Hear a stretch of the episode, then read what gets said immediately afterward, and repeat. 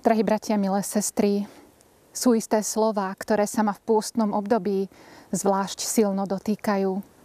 Vyslovil ich pán Ježiš a zapísal evangelista Lukáš v 13. kapitole 34. verši. Jeruzalem, Jeruzalem, ktorý vraždíš prorokov a kameňuješ tých, čo boli posielaní k tebe. Koľko ráz som chcel zhromaždiť tvoje dietky, ako sliepka svoje kuriatka pod krídla, ale nechceli ste. Cítite ten hlboký smútok v týchto slovách? Je to smútok odmietnutého spasiteľa, ktorý chcel zachrániť svoj ľud, no oni nechceli. Nemali záujem. Prečo? Pretože by museli urobiť jednu jedinú vec. Činiť pokánie. Iba že pokánie je nepríjemné lebo človek by si musel priznať, že nie je taký úžasný, ako si o sebe myslí. A čo je horšie, musel by uznať, že je nad ním nejaká autorita, ktorá ho vidí takého, aký je. A toto je niečo, s čím sa mnohí nevedia stotožniť. Vtedy ani dnes. Veď si všimnite, svet nám už od malička sugeruje, že každý má svoju pravdu a najhoršie, čo môžeš urobiť, je prijať názor niekoho iného. Nikto nemá právo vnúcovať ti svoju vieru. Ty sám rozhoduješ o tom, čo je pre teba správne a dobré. A tak keď ti niekto povie, že si hriešník, alebo že niečo robíš zle, never mu. Je to jeho názor, ale ty máš svoj. A ak ti niekto povie, že nie si dosť dobrý, never mu. Ty máš svoju pravdu a on nech si myslí, čo len chce. Si taký, aký si a tak to má byť. Všimli ste si, bratia a sestry, že celé ľudstvo prepadlo takémuto individualizmu a tzv. slobode? Ale na druhej strane všimnite si aj toto. Aj keď nechceme, aby sa nám niekto montoval do života a nejako nás posudzoval, Stále túžime potom, aby nás ľudia mali radi. Aby nás prijali, aby s nami súhlasili. Takže nakoniec na ich názore nám predsa len záleží. Veď chceme, aby nám tlieskali. Každý deň si úzkostlivo hrátame svoje lajky a čím viac ich máme, tým sme šťastnejší. Ale pritom si neuvedomujeme, že to, čo sme v skutočnosti dosiahli, nie je žiadna sloboda. Len sme vymenili jednu autoritu za druhú. Zamenili sme väčšinu pravdu za súčasný trend, momentálnu náladu a chvíľkové blaho. Keď pán Ježiš volal k pokániu, koľky si o ňom mysleli? A kto si ty, aby si nám niečo prikazoval? Kto si ty, aby si nám tvrdil, že nie sme dosť dobrí? Čo ti dáva právo volať nás k pokániu a hovoriť niečo o pravde? A takéto veci často hovoríme aj my, svojim rodičom, priateľom, aj Bohu. Ty mi nebudeš rozkazovať. A pridávame sa k bezduchej komunite virtuálnych priateľov, ktorí bez rozmyslu zdieľajú názory neznámych ľudí, krmia sa hoaxami a nechajú so sebou mávať ako trstina vo vetre lebo pravda nás v podstate nezaujíma. V podstate sme sa znížili k tomu, že k životu nám stačí pripojenie na internet, nejaký pes, dobré jedlo a ešte zdravie. Ale skutočne o tom je život. Preto sme tu. A tak keď sa vrátim k Ježišovým slovám, už rozumieme, prečo je tak nekonečne smutný. On totiž chce od nás trochu viac. Chce, aby sme si uvedomili, čo je dobré a čo je zlé. Preto nás volá k pokániu.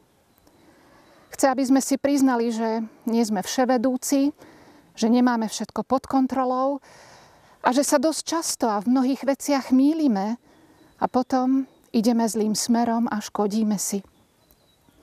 Chce, aby sme si uvedomili, že je nad nami určitá autorita, ktorá nás stvorila k zodpovednému a zmysluplnému životu. A ak sme na to ešte neprišli, chce nám v tom pomôcť. Chce nás nasmerovať na tú správnu cestu. Ukázať, ako na to, aby to vo svete a medzi nami fungovalo. No všetko, čo máme urobiť, je prijať túto autoritu. Lenže práve toto je pre mnohých problém. Pokoriť sa pod mocnú ruku Božiu. Priznať si, že sa mýlime a odovzdať Bohu kormidlo nášho života. Preto mnohí odmietajú pokánie. Je až príliš desivé. No iba do chvíle, kým si uvedomíme, kto je vlastne tá autorita nad nami a aké sú jeho zasľúbenia pre tých, ktorí činia pokánie. Lebo áno, priznať svoje slabosti a zlyhania svetu znamená výsmech a opovrhnutie. No priznať ich nášmu spasiteľovi znamená prijať milosť, láskavú náruč a odpustenie. Znamená to byť pod jeho krídlami, v jeho ochrane. Vyznávať pred tým, ktorý pozná bolesť odmietnutia, horkosť utrpenia, rany po klincoch, hrôzu zrady a smrti a ponúka odpustenie a záchranu. A nie nejakým virtuálnym, mystickým spôsobom, ale veľmi reálne. Viditeľne a hmatateľne v tele a krvi, kde dáva seba a nový život. Vezmite a jedzte. No a jeho zasľúbenie je, že keď to, tento dar príjmeme, získame slobodu. Slobodu od sveta, jeho klamstiev a nárokov. Lebo v Ježišovi je viac ako iba chvíľkové šťastie. Viac ako priatelia, ktorí prichádzajú a odchádzajú. Viac ako tie naše prázdne sľuby a plitké emócie. V Kristovi je láska a odpustenie, nový život v slobode Božích detí. A to je skutočné uspokojenie a radosť. A aby sme si to nemýlili, bratia a sestry, je to niečo úplne iné ako len šťastie. My ľudia si často želáme šťastie, chceme byť šťastní, ale šťastie je iba opak smútku. No radosť je o mnoho hlbšia ako šťastie. Pretože radosť je niečo, čo môžeš prežívať aj v šťastí, aj v nešťastí. Môžeš mať radosť v bohatstve, aj v nedostatku, radosť v trápení, aj v úspechu.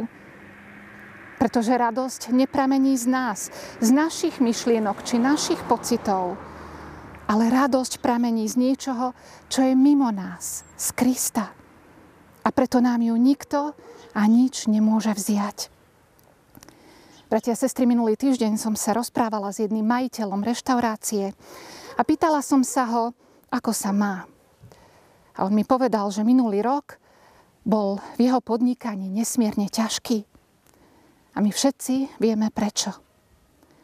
No potom mi povedal, ale napriek tomu mám radosť. Pán Ježiš ma našiel a daroval mi pokoj.